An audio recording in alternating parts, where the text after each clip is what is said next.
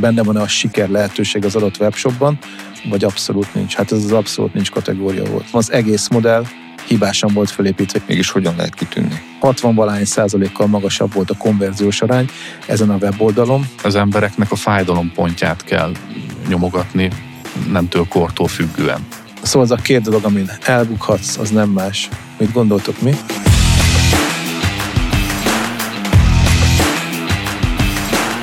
Most a netmarketing csapata megmutatja feketén-fehéren, hogy mitől lehet sikeres egy webshop, vagy hol bukhatsz el. Lackó Balázs vagyok a netmarketing tulajdonosa. Extrém kockázatot vállaltam akkor, amikor rendőrként másodállásba elindítottam a netmarketinget, majd utána egy webshopot is. A webshop azóta már történelem, a számok önmagukért beszélnek. De a számok mögött ott egy csapat, akik tudják, hogy a sikernek nem titka, hanem ára van. Itt nincs mellébeszélés, ez a webshopok feketén-fehéren.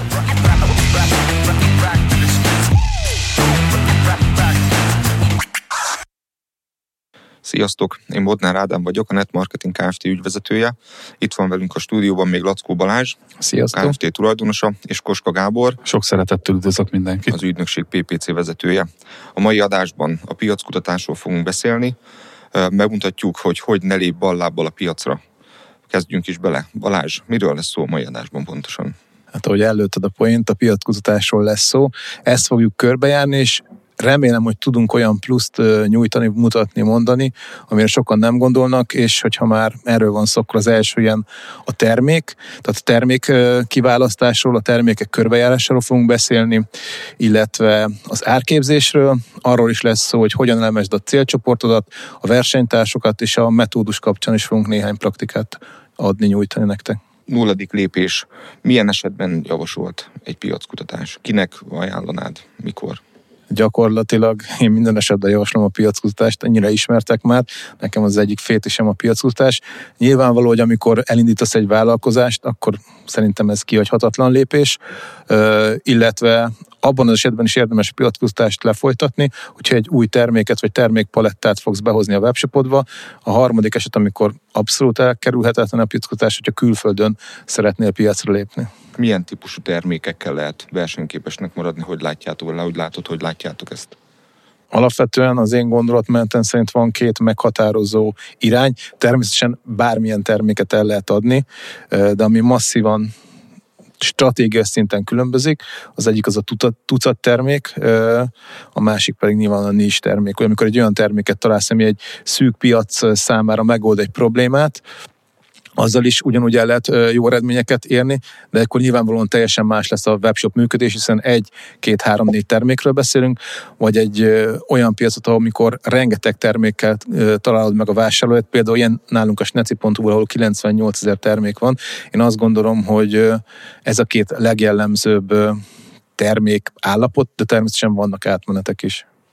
Igen, nagyon meg kell nézni egyébként, tehát azt is, hogy kinek szeretnénk eladni a terméket. Nagyon-nagyon le kell elemezni a, a piacot, ahova ki szeretnénk lépni, legyen az szó akár hazai, akár külföldiről, hogy tehát kik, kik azok, akik meg fogják vásárolni a termékeket, és vannak olyan termékek, amik különböző korosztálynak, különböző nemű embereknek specializáltabbak, nyilván nekik speciális személyre szóló üzenetekkel kell megpróbálni eladni ezeket a termékeket. Én visszalépnék még a legeslegeire.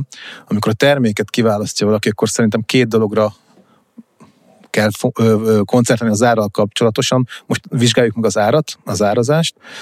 Az első az, hogy megfelelően magas árú termék legyen, és ez kapcsolódjon egy megfelelően magas árrés. Hiszen lehet olyan terméked, ami nagyon kelendő, de kicsi az ár, és nem azt mondom, hogy ez nem működik, de egy kicsit nehezebb út, hiszen mondjuk 1000 forintonként kell neked konverziót szeretni, vagy értékesíteni termékeket, az azt jelenti, hogy nagyon sok konverziót, vásárlást kell begyűjtened, és vannak még rejtett veszélyek, erről már korábban írtam és beszéltünk is, hogyha mondjuk ez a termék mondjuk egy bioélelmiszer, mondjuk rizs, vagy, vagy zöld borsó, zöld bab, most ez jutott eszembe, akkor ott a kiszállításnak az ára az valószínűleg magas lesz, hiszen kis, kilós kiszerelésben van, és mondjuk a legtöbb futárszolgálatnál három kiló fölött már plusz díja van a szállításnak, tehát az elviheti a haszodat. Ha 100%-os haszonnal vagy, akkor is adott esetben ez elvész a kiszállítás csomagolás kapcsán. Tehát két dolgot érdemes figyelembe venni az árral kapcsolatosan, megfelelően magas legyen az ár, és megfelelően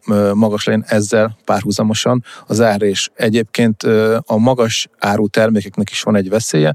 Nyilván, amikor alacsony az ár, és vannak olyan szegmensek, ahol néhány százalék ez, a, ez az árrés, tehát nagyon, nagyon jól kell kiválasztani a terméket, hiszen adott esetben a termék a kiválasztás az, ha nem is örökre, de elég hosszú időre szól, és utána módosítani, az kicsit nehezebb, és még az árhoz kapcsolódóan egy fontos kritérium, hogy az ár az ö, olyan szempontból legyen jó, megfelelő, hogy tükrözze a minőséget. Tehát ö, ha nagyon egyszerűen szeretném megfogalmazni, akkor harmonizáljon az ár az árérték aránya, hiszen ö, egy termék lehet drága, hogyha indokolt, tehát 10-15-szer olyan tartós, akkor ez teljesen indokolt. Viszont egy olcsó, silány minőségű terméket nem érdemes nagyon drágán adni, hiszen egyszer el tud adni, de utána már sokkal nehezebb értékesíteni. Tehát az ár szempontjából szerintem erre érdemes figyelni első körben ügynökségként nagyon sok webshopnak a termékeit látjátok. Vannak-e esetleg slágertermékek, vagy vannak-e esetleg olyan termékek, ami tényleg nagy kihívást jelent? Nyilvánvalóan vannak slágertermékek, de ugye a slágertermékeknek az a veszélye, hogy nem feltétlenül csak te foglalkozol vele. Most ilyen például, ami eszemét a vitamin, az étrend kiegészítő, itt nagyon sokan vannak a piacon, ez egy tök jó termék, abból a szempontból is szuper, hogyha mondjuk vitaminról beszélünk, hogy 30 naponként elfogy, és újra lehet értékesíteni, erre föl lehet építeni egy rendszert, viszont nagyon sokan vannak a piacon, és nagyon jó cégek vannak, tehát ez ezért lehet veszélyes. De egyébként a termékhez visszatérve, hogy az árról már beszéltem, de természetesen nem csak az árától függ az, hogy a termék kelendő vagy nem, hanem a az igénytől, tehát hogy azt is meg kell vizsgálni, hogy van-e az adott termékre igény. Erre például ott van a Google-nek a kulcsszó tervező eszköze, beüt az adott termék nevét, vagy termék csoportnak a, a megnevezését, és akkor kapsz egy valid, egy viszonylag valid választ. Nyilván ez nem a, a piackutatás csúcsa, de kiindulási pontnak nagyon szuper, tehát ott megkapod azt, hogy havi szinten körülbelül mekkora mennyiségben keresik a felhasználók az adott terméket, és ez a szezonalitás szinten is megmutatkozik, hiszen itt a görbe mutatja, hogyha van szezonalitásbeli különbség az elmúlt egy évre vonatkozóan. Nyilván sok esetben ez a következő évre is átruházható, tehát valószínűleg ugyanazok a trendek fognak uralkodni, ha csak nem le vagy felszálló ágban van ez a termék. Mit hagynak legtöbbször figyelmen kívül a, a leendő webshop tulajdonosok indulás előtt? A termékkiválasztást, de még visszakanyarodnék még mindig a termékhez. Nagyon fontos szerintem azt is átgondolni, hogy ez hogyan és hol lesz tárolva, hogyan és kivel lesz szállítva, hiszen ezek is befolyásolhatják az egész működés, saját raktár, polc, vagy nem polc, amorf kiszerelés, ami, amit nehezebb szállítani, ki tudják-e szállítani a, a futásszolgáltatók, tehát ezeket mind figyelembe kell venni. És ezeknek az összességét átgondolva kell kiválasztani azt a terméket vagy termékcsoportot, amit majd be fogsz a webshopodba kategorizálni és értékesíteni fogsz kettő nagyon fontos dolog jut még itt eszembe. Az egyik az a, a, a beszállítók. Nem tudom nektek milyen tapasztalatotok van a beszállítókkal kapcsolatban. A másik pedig adja magát a kérdés, hogy fizikai bolt. Szükséges a fizikai bolt mostanában, vagy teljesen elég az online üzlet? Mi a, a tapasztalat a mai magyar kereskedelemben? Hát én úgy gondolom egyébként, hogy a maga a termék határozza meg azt, hogy, hogy fizikai volt, vagy, vagy elég az online. Tehát gondolok itt például akár egy, egy ruha üzletre, vagy egy ruha webshopra, ahol egyébként online is a, a, a kinézet fogja eladni a, magát a terméket, de szerintem itt a vásárlók nagy százaléka egyébként szereti magára ölteni a terméket, mielőtt megvásárolná ugye az online. Nem lehetséges, viszont nagyon sokan vannak ugye ilyen ingyenes visszaküldési lehetőségekkel, tehát próbálják arra sarkalni a vásárlót, hogyha esetleg nem jó méretet vásárolnak, akkor is ingyenesen vissza tudják küldeni, viszont ezt a macerát ezt sokan nem vállalják be, ezért jobban szeretnek elmenni inkább egy üzletbe.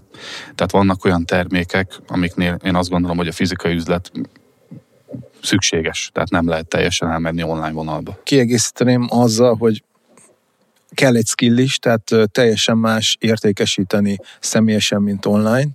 Nekünk volt fizikai boltunk, az azt kell, mondjam, hogy az nem, nem a mi kávéházunk, nekünk egy kollega sokkal nagyobb profitot termel online, tehát a raktározással, a szedéssel és csomagolással, mint amit az üzletben tudtunk produkálni, de egy jó csomó webshop, ahogy Gábor is mondta, ha rendelkezik egy fizikai üzlettel, az előny lehet, és a, a beszerzésről, illetve a beszállítókról már beszéltünk, ez is egy óriási kihívás, nekünk azért elég sok valit tapasztalatunk van. Igazából el tudja dönteni a beszállítóval való együttműködés, hogy sikeres vagy sikertelen lesz a kapcsolat. Amit én megvizsgálnék nulladik pontként, hogy feedet kapsz-e, megkapod-e a termékadatokat, a raktárkészletatait biztosítja a, a nagyker vagy a gyártó. Ha ezek nincsenek meg, az erős figyelmeztetés, hiszen akkor neked kell felvinned az összes terméket kézi erővel, illetve fogalmat sincs, hogy a termékek hogyan válkoznak a nagykernél, úgy viszont nehéz értékesíteni. Uh, tulajdonképpen ezen kívül az is meghatározó, hogy milyen a kémiád a beszállítóval, hiszen ha jó a kapcsolat, akkor adott esetben az akciókat már előbb elmondja neked, vagy értesít, mert előfordul, hogy nem kapsz erről értesítést, és lemaradsz mondjuk a Black Friday akcióról, nem tudsz vásárolni kedvezményesen, még mondjuk a versenytársaid igen, nagyon sok adatot tudhatsz meg a, a gyártótól, a beszállítótól, a piacsal kapcsolatosan, és ezek, hogyha nincs jó kapcsolat, hiányozni fognak később. Árazással kapcsolatban, Gábor, neked milyen gondolataid vannak? Hát, hogy kicsit még rá koncentrálva a beszállító választásra, ugye nagyon meg kell nézni azt, hogy ahonnan beszerezzük az árut, az a nagykereskedő, ő mennyire kontrollálja a kiskerek között az árazást. Mert nagyon bele lehet abba szaladni, hogy egyáltalán nem, és viszont akkor nagyon gyorsan begyűrűzhet, hogy mindenki leveri az árakat, és gyakorlatilag amit milyen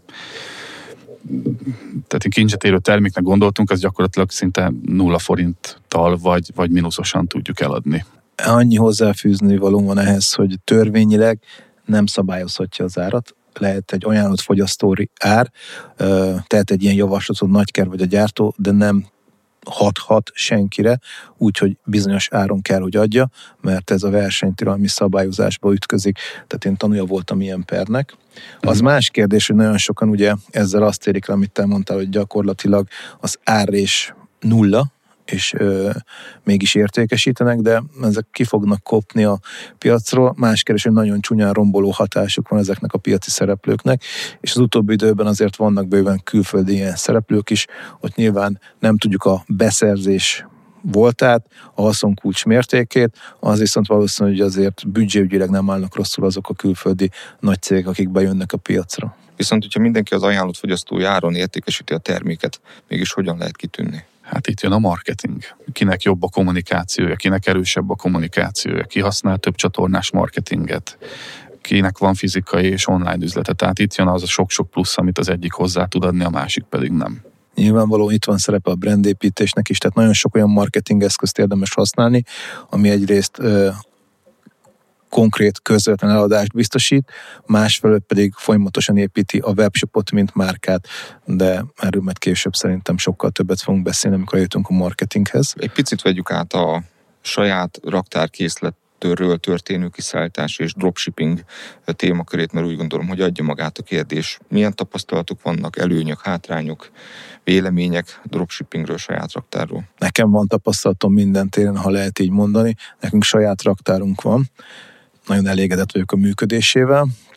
Igazából ez több okból is adódik. 98 ezer termék van a webshopunkban megjelenítve, és körülbelül 45-48 ezer termék van fizikálisan tárolva a raktáromba, tehát viszonylag sok. Nagyon gyorsan tudjuk pörgetni, és nagyon gyorsan be tudjuk szerezni azokat a termékeket, amiket megrendelnek tőlünk, tehát jönnek a, a nagykertől vagy a gyártótól. Nyilván van egy nagyon szűk olyan hát mondhatjuk, hogy nincs termékkör, amit nagyon távoli országból szerzünk, meg ott természetesen csúcs, csúszás van, de nekem azért fontos az, hogy saját rakta legyen, mert mi irányítunk mindent, a kontroll saját kezünkben van, de természetesen egyébként a fulfillment szolgáltató is szóba jöhet, ott is hasonló készségek állnak rendelkezésre, illetve nyilván vannak olyan fulfillment szolgáltatók, ahol robotizált módon történik már a, a raktározás, és a dropshippinget kérdezted, hát én finoman szóval se vagyok dropshipping rajongó, tehát ha valaki komolyan gondolja a webshoposdit, azt gondolom, hogy a dropshippinget engedje el. Mi a nehézsége? Az, hogyha te hozzáférsz, és könnyen hozzáférsz, akkor ezt más is meg fogja tenni. Tehát sokan vannak a piacon, akik ugyanazt a terméket szeretnék árulni, értékesíteni. Ez azt jelenti, hogy a verseny megnövekszik, megnövekszik, sokan fognak hirdetni, emelkednek a hirdetési kattintási árak, emellett nagyon sok esetben azokat a terméket dobják ki dropshippingbe a gyártók, természetesen nem mindenki, ami valamiért nem kelt el 35-ös férfi cipő, 4XL-es kabát, tehát nem a feltétlenül a legjobban eladható termékek ezek, és sok esetben egy nagyon alacsony haszonkulcs társul ehhez, 10-15-20 százalék, és ebből kell neked megoldanod a marketinget és a szállítást. A következő fájdalompont, ami a dropshippingnél előfordulhat, hogyha te több dropshipper webshoppal vagy nagykerrel dolgozol, vannak olyan rendelések, amikor több gyártótól vagy nagykertől rendelne a felhasználó valamit, ilyenkor mi történik? Vagy te fizeted ki mondjuk kettő, vagy három, vagy négy szállítási díjat, hiszen pénzért küldi ki neked majd a, a nagyker terméket, vagy pedig ezt áthárítod a vásárlóra. Hm, szerintem egyik sem az igazán jó megoldás. Arra szerintem a dropshipping jó lehet, hogy megtanult, hogy hogyan működik a, az e-commerce, a, a kereskedelem, de nagyon nagy profitot, hasznot szerintem nem kell tőle remélni. Gábor? Teljesen egyetértek, ami esetleg még a dropshipping ellen szólhat egy picit, hogyha fogalmazhatok így, az például a visszaáruzásnak a bonyolultsága. Tehát, hogyha mondjuk nem veszi át egy ügyfél a terméket, és mondjuk te a saját kis webshopodat valamelyik lakótelep negyedik emeletének valamelyik lakásából kezelgeted, menedzseled, és mondjuk babamama webshopod van, és mondjuk a babakocsit visszaküldi, vagy nem veszi át a, a, a megrendelő, akkor az nálad fog halmozódni utána ott az raktározásával neked kell foglalkozni, a visszaküldésével, eladásával szintén neked kell foglalkozni, tehát így, így feltorlódhatnak termékek, és ez plusz feladatokat hárít rád nyilván plusz helyigényel. Így van, így van, így van. Vicces, igen, amikor a balakocsikat kell kerülgetni. Ezért nagyon fontos az, hogy kikutassuk, hogy milyen termékkel indítjuk a webshopunkat. Milyen eszközöket használtok ügynökségi szinten arra, hogy a, ter- a leg, legpontosabb előrejelzéseket tudjátok adni keresési mennyiségre, termékminőségre? Gyakorlatilag itt elég sok szoftver áll rendelkezésre. Ugye említettem már az előbb a Google-nek a kulcsszótervező eszközét, uh, ilyen a Google Trends, de használunk uh, SEMrush, SimilarWeb-et, illetve most már az ai is nagyon szépen föl lehet használni annak érdekében, hogy egy kutatást elvégezzenek neked helyetted. És természetesen ott vannak a kvázi hagyományos módon begyűjtött adatok, amikor már van egy komoly ismereted a piacról, vagy megnézel olyan statisztikákat, amik segítenek a döntéshozatalban. És ugye ez mondjuk rendelkezésre áll mindenkinek. Illetve vannak olyan óriási kutató cégek, akitől megvásárolhatsz egy statisztikát, ami neked fontos lehet, mondjuk 100, 200, 300, 400 dollár is lehet egy ilyen, de attól függ, hogy milyen komolyak a céljaid, alapvetően ez is megérheti termékkiválasztásnál mennyire befolyásolja a termékválasztás a, a szállítási nehézségek vagy szállítási komplexitások? Nyilvánvalóan befolyásolja, az előbb már mondtam, hogy a súly az egy alapvető befolyásoló tényező, hiszen elemésztheti a hasznodat. Emellett nyilván a tárolásban is szerepet játszott, hogy polcon mondjuk tudod-e tárolni az adott terméket.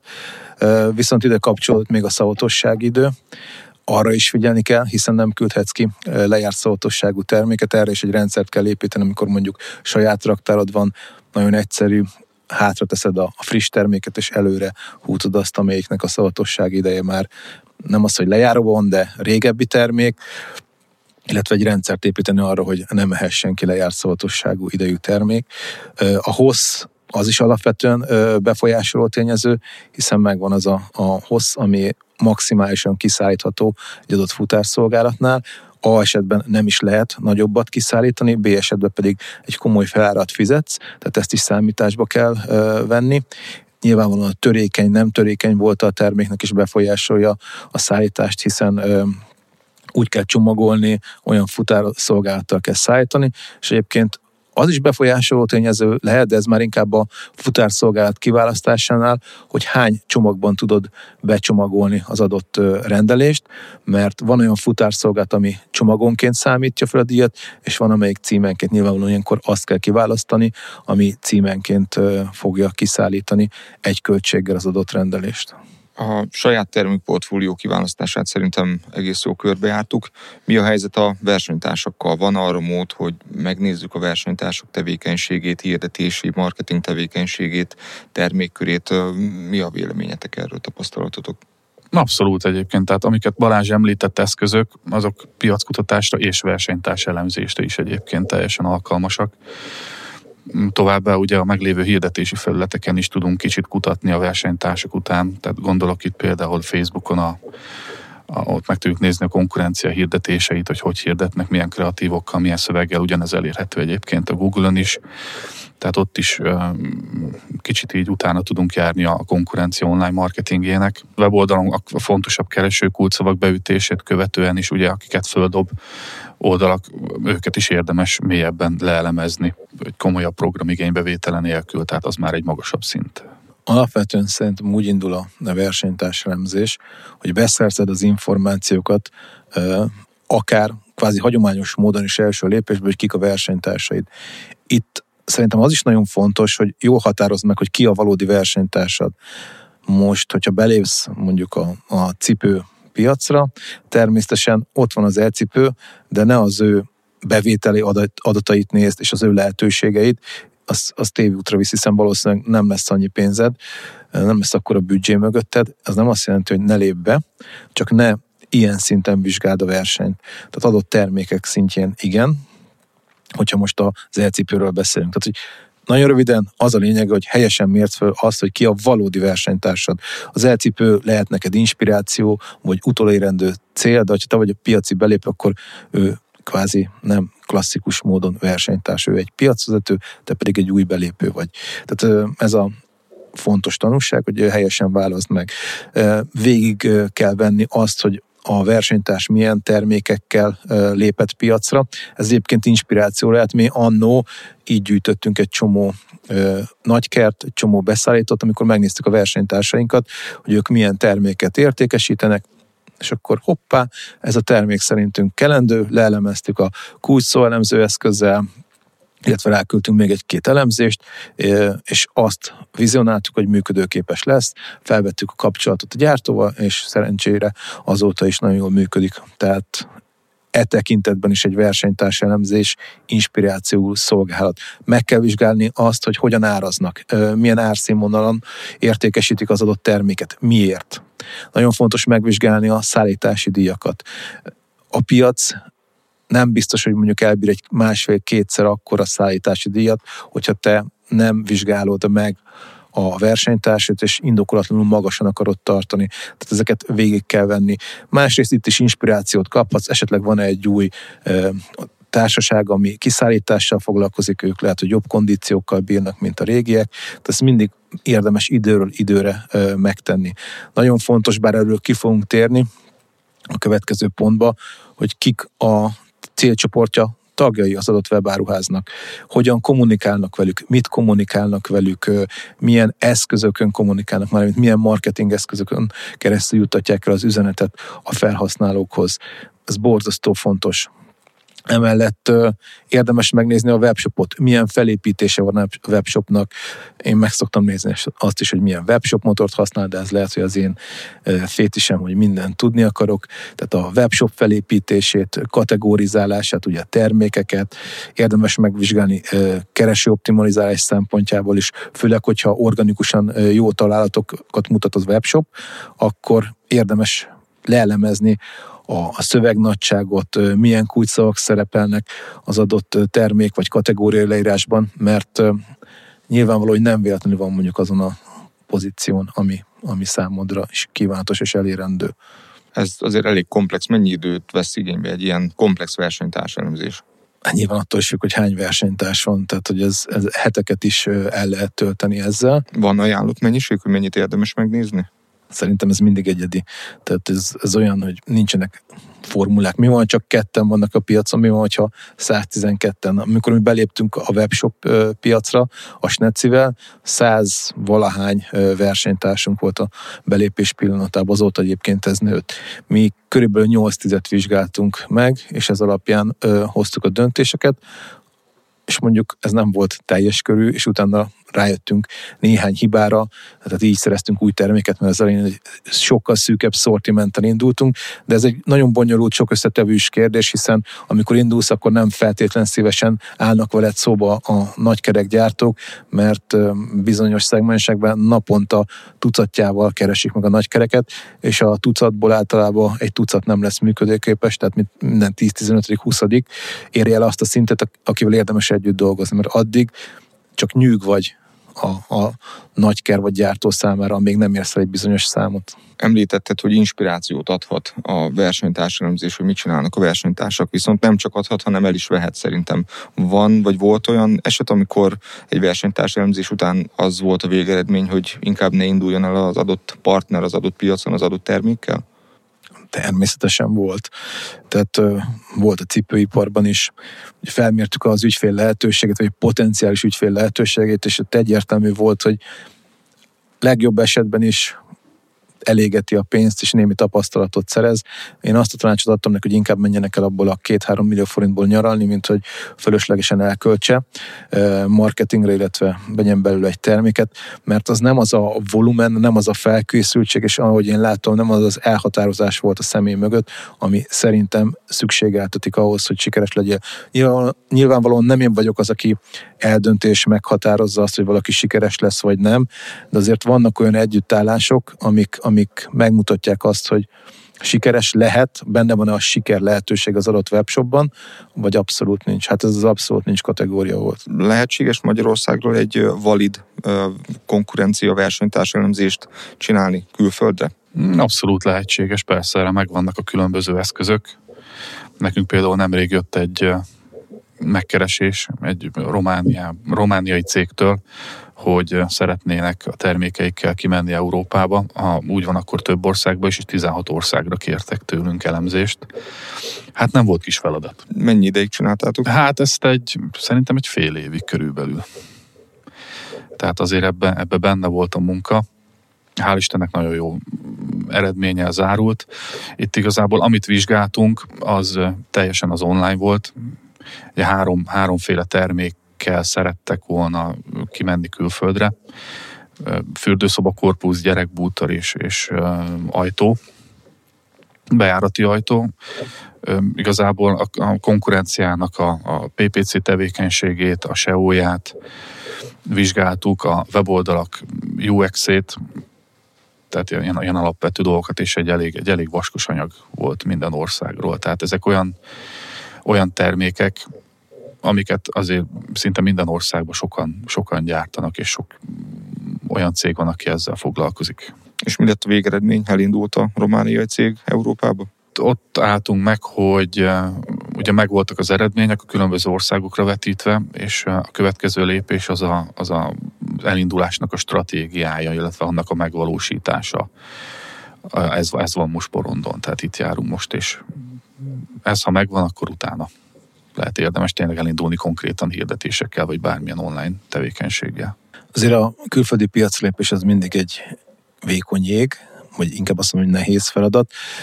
Viszont, hogyha azt vizsgáljuk meg, hogy Magyarországon mennyi külföldi webáruház van jelen, és hogy mekkora részesedést hasítanak ki a piacból, az, az elgondolkodható, de a magyar példa az inkább melbevágó.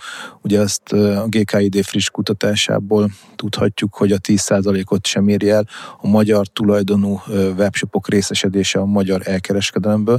Ez egy nagyon durva szám ezért mindenkit arra inspirálok, hogy mi is próbáljunk meg kimenni, és piac, a külföldi piacra lépni. Viszont vannak nagyon komoly buktatói és nehézségei a külföldi piacot sokkal mélyebben kell elemezni, hogy megértsük, mint a magyar piacot. Nagyon sokszor teljesen ismeretlen helyre, adott esetben teljesen más kultúrába fogunk elindulni. Van egy nagyon egyszerű példám, Lengyelország és a horgászat, megvizsgáltuk a piacot, négyszer annyi felhasználó, négyszer annyi potenciális vásárló, sokkal kevesebb versenytárs, olcsóbb kattintási díj, mint Magyarországon, minden szuper. Igazából egy nehézség volt, amit mi felismertünk, mert hogy a piacot több körön és lengyel kollégák segítségével elemeztük. A, ez a, az X-faktor, ami az egész piacot befolyásolja, az nem más, mint az Allegro. Az Allegro, ha nagyon egyszerűen szeretném valahogy jellemezni, akkor ők a a lengyel Amazon, és 16 millió keresés van az Allegro kulcsszóra havonta, ami egy borzasztó ö, nagy mennyiség, és az Allegron mindent megvehetsz egy helyen, egy szállítással, ugye itt nincs olyan, mint az előbb a dropshippingnél, hogy három-négy csomag, vagy Magyarországon is vannak ilyen piaszterek, és ott is több helyről általában, nem. Az Allegro egy raktárába bevisz mindent a legtöbb esetben, és onnan szolgál ki és aznapi szállítással 7-8 legnagyobb lengyel városba. Tehát van egy ilyen szereplő, és emiatt van kevesebb versenyző, és emiatt olcsóbb a kattintás, hiszen kevesebb versenytárs van a piacon. Emellett egyébként nagyon, tehát több projektben is részt vettem, illetve én nagyon sok Google kutatást olvasok, és dolgozok föl. Két dolog, ami meglepő, amin elbuknak a külföldi piacra lépők, és egyébként az adott Google feldolgozás az a teljes lengyel piacot vizsgálta. Szóval az a két dolog, amin elbukhatsz, az nem más. Mit gondoltok mi? A szállítás gyorsasága, és a másik pedig az ügyfélszolgálat hiánya. Uh-huh mondjuk ha belegondoltok, ez jogos is, hiszen ha nem kapsz választ a kérdésedre, az nem túl bizalomgerjesztő. Mit gondoltok, mit hagynak leggyakrabban figyelmen kívül a webshopok a versenytárs elemzéssel kapcsolatban? Hát ha gonosz akarok lenni, akkor én azt mondanám, hogy néha kompletten az egészet úgy, ahogy van. Tehát, hogy néha megnéznek egy-két versenytársat, akik mondjuk itt vannak a, a kontrasztban, vagy a szem előtt vannak, és a többit azt teljesen figyelmen kívül hagyják. Van egy konkrét példám, ami most eszembe jut használt laptopokkal foglalkozott a cég, aki az ügyfelünk volt, és ő meg volt arról győződve, hogy az övi a legjobb ár, és nem értette, hogy miért nem tudja értékesíteni a laptopjait. Na hát ez annyira volt valós ez a feltevés, hogy a 80 ezer forintos laptopot 25 ezer forinttal olcsóbban meg lehetett venni két-három versenytársánál. És mint tudjuk, ez egy árérzékeny piac, és gondoltad, hogy mekkora siker volt sem ekkor, amikor levitték oda az árat, ugyanabba az árszintbe, akkor elkezdett varázslatos módon fogyni a termék, csak a beszerzés nem volt jó. Tehát itt igazából szerintem az egész modell hibásan volt fölépítve, itt nem volt se a termék validálva, se a versenytársakat nem e, vizsgálták meg, és azért ez, ez nem feltétlenül egyedi. És a versenytárs elemzésnél még szerintem azt is figyelembe kell venni, amit az előbb már mondtuk itt az áromboló hatást, hogy az a, az a versenytárs, vagy az, az milyen fázisban most lépett a piacra, és egyébként valószínűleg életképtelen lesz, érdemes ezért mondjuk belemenni egy árversenybe, tehát ez tényleg komplexitásába kell vizsgálni, mert egy elhamarkodott reakció az elvihet minket is a lejtőre, hiszen az árésből lesz a profit a végén, és ha az csökken, akkor a az üzemanyag ki fog fogyni ebből a webshopból. Tehát ezek alapján akkor nem csak egy induló webshopnál kell versenytársadalmazést csinálni. Nem, hát igazán jól működő cég, tehát akkor profi egy, egy, egy webshop, egy cég, aki az online térbe tevékenykedik, amikor nem csak az indulásnál, hanem folyamatosan nézi a versenytársait és, és elemzi annak tevékenységét. Rengeteg problémát el lehet vele kerülni, hogy nem csak akkor csináljuk például, amikor ég a ház, mert sok esetben nem a PPC, nem a marketing okozza azt, hogy esetleg egy termék kereslete visszaesik, vagy a bevételi adatok csökkennek, hanem lehet, hogy a konkurencia lépett egy olyat, akár ár vagy új termékbevezetés tekintetében, amit lehet, hogy elég sokáig nem vettünk észre, és ez olyan piaci pozícióvesztést eredményezhet, ami után lehet kapaszkodni, aztán vagy sikerül visszakerülni oda, ahol voltunk, vagy nem. Tehát lényeg a lényeg, hogy, hogy akár nem is, nem is minden héten, de legalább azt mondom, hogy két-három havonta azért érdemes rákukkantani a, a versenytársakra, hogy éppen, éppen hogy állnak ők. Igen, ezek érdekes szituációkat hoznak, erről is eszembe egy történet az egyik ügyfelünknél piacra lépett egy új cég, aki nem volt éppen tőke hiányába, és elindult egy nagyon komoly verseny, miután ugye a piacra lépés az, az így feltűnt ami gyorsan bekövetkezett egyébként. Ez csak egy tanúságos történet, és csak ilyen side projektként jön ide a versenytársalemzéshez. Az volt a lényeg, az ügyfelünk ragaszkodott, hogy mindig ő legyen az első a hirdetések terén. És elindult egy olyan verseny, a 70 forintos CPC-ből kb. ilyen 490-500 körüli forintos CPC lett.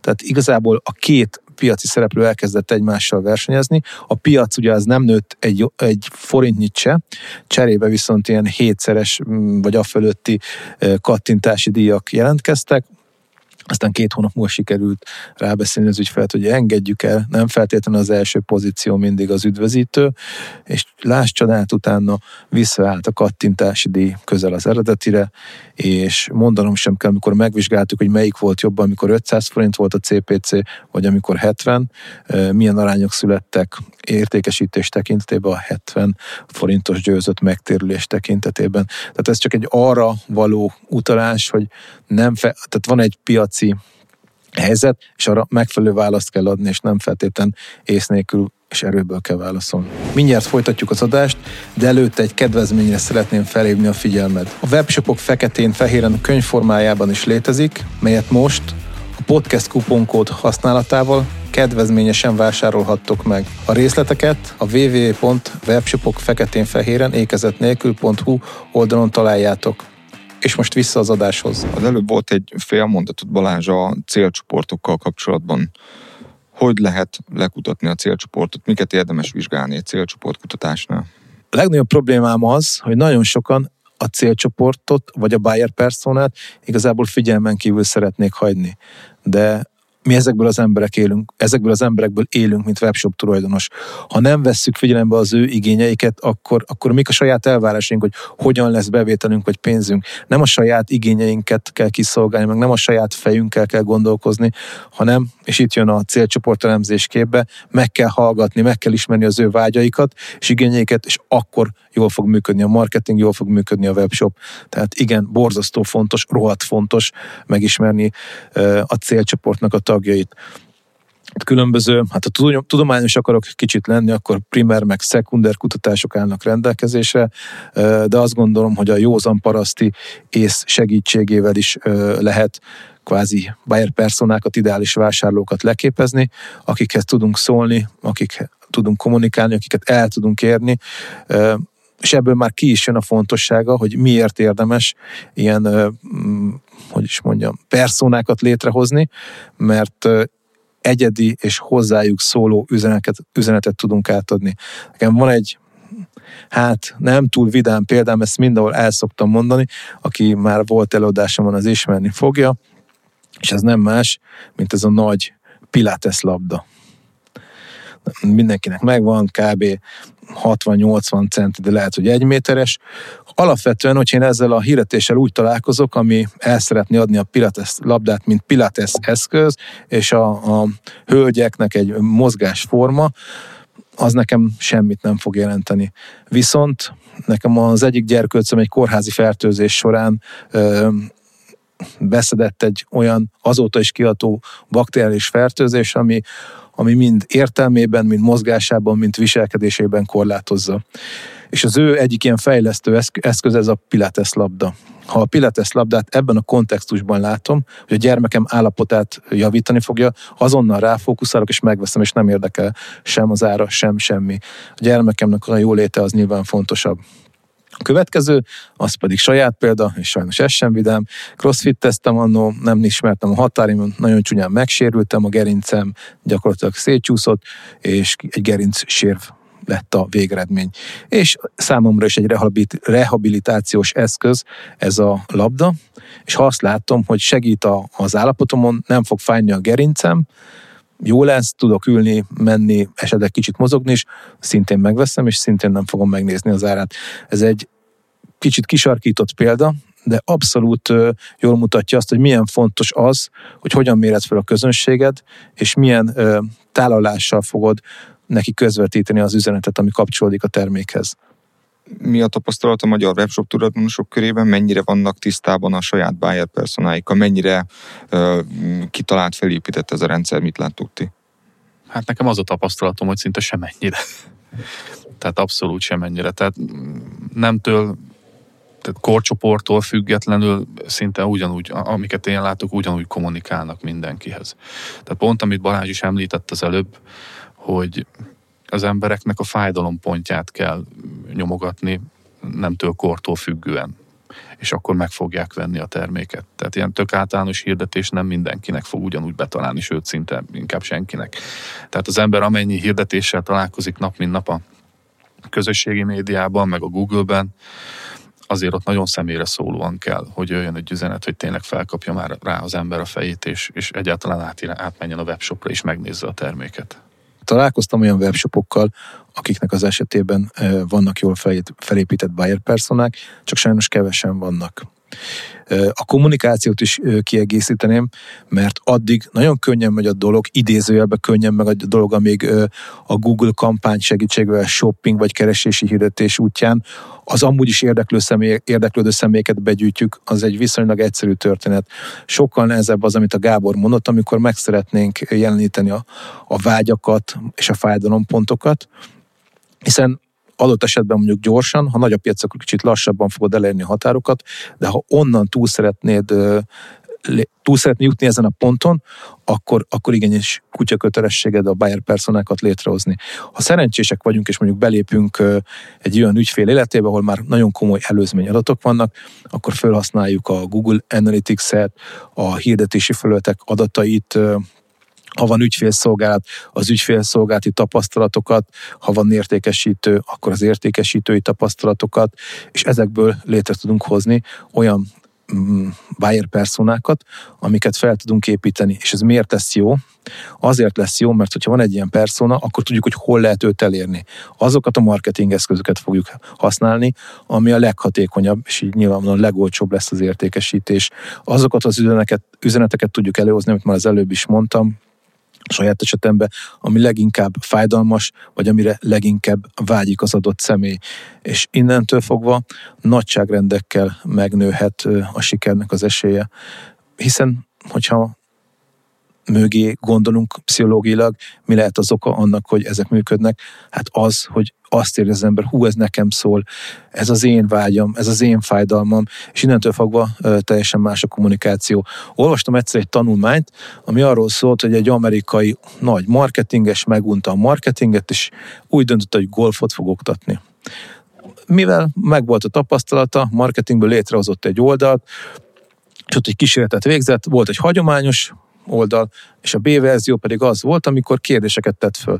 Megkérdezte, hogy hány éves vagy, mit csinálsz, és elmondta nyilvánvalóan, akitől megkérdezték, hogy hány éves és mit csinál.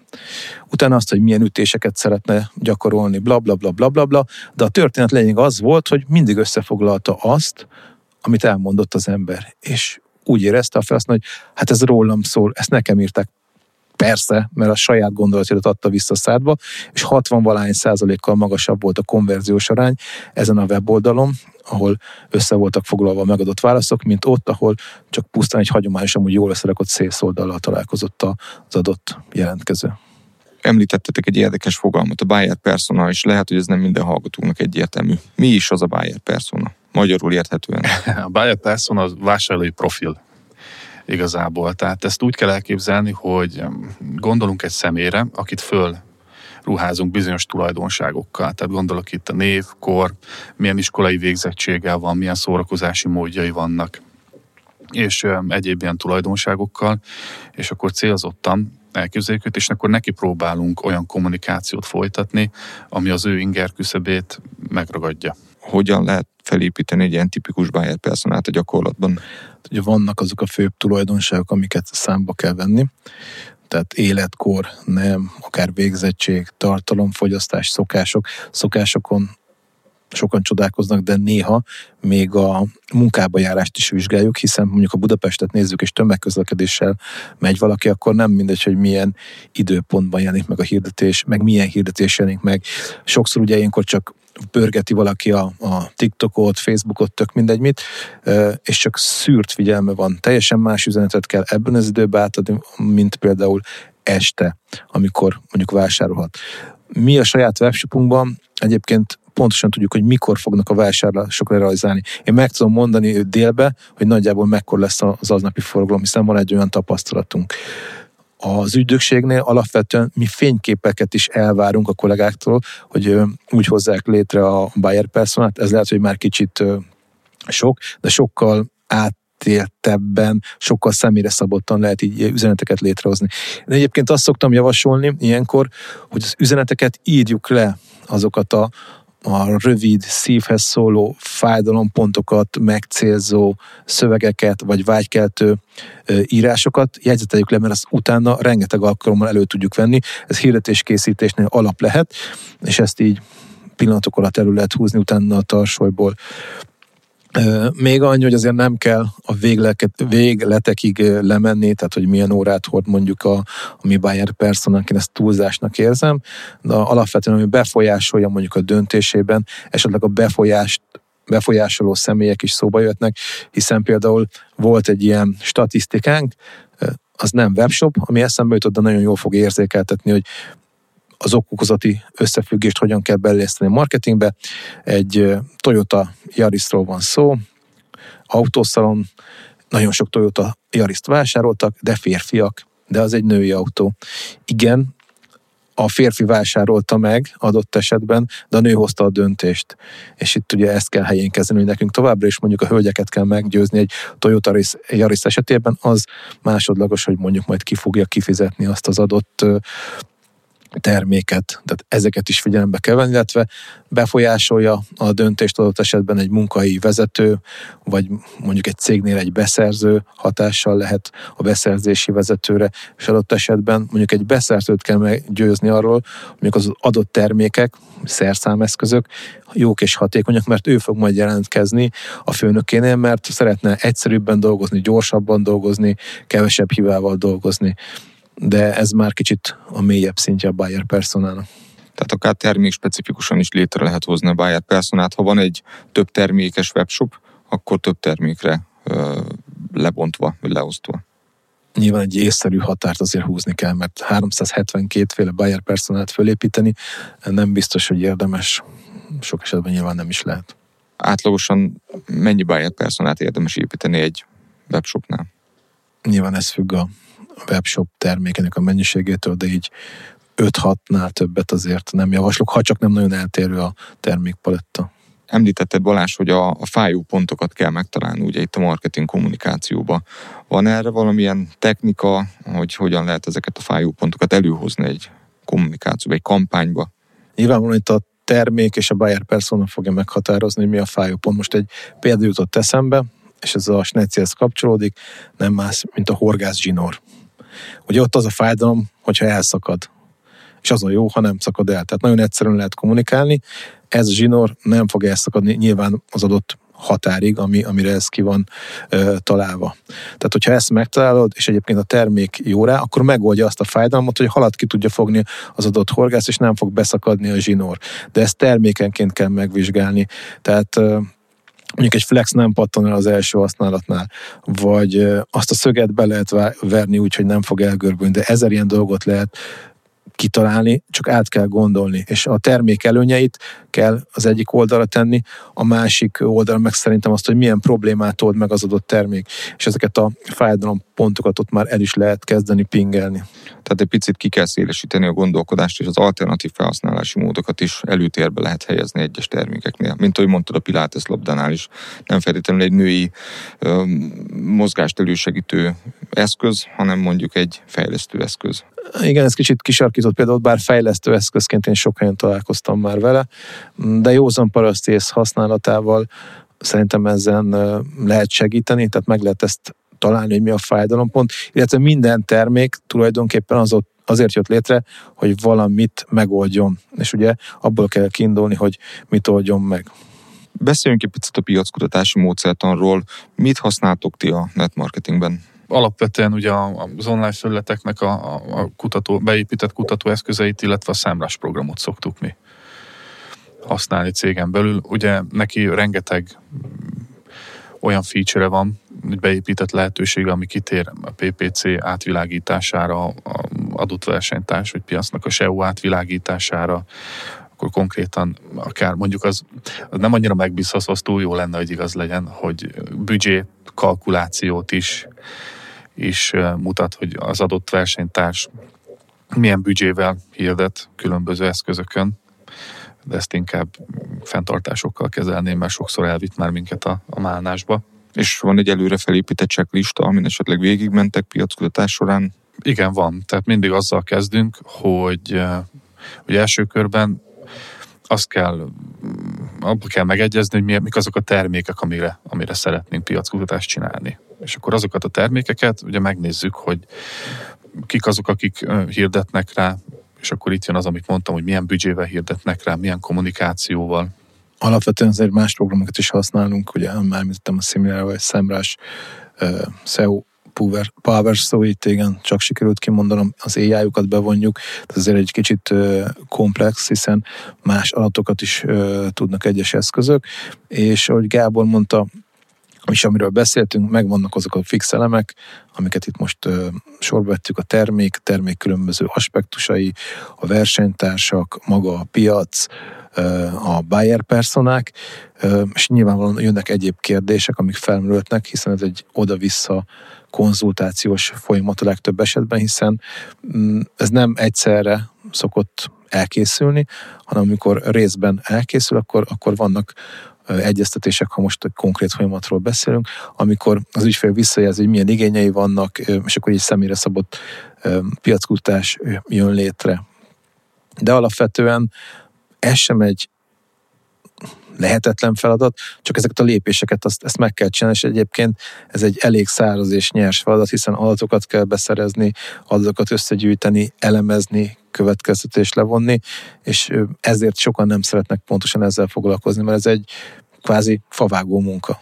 Egy picit összegezve az elhangzottakat, meghatároztuk a termékört, amit értékesíteni szeretnénk, lekutattuk a piacot, a versenytársakat, mégis hogy látjátok, hogy mi az a, az apró mozzanat, amiben mégis elcsúsznak a webshop tulajdonosok? Hát az első az, hogy ezt nem csinálják meg, tehát hogy a legtöbb esetben ezzel találkozom.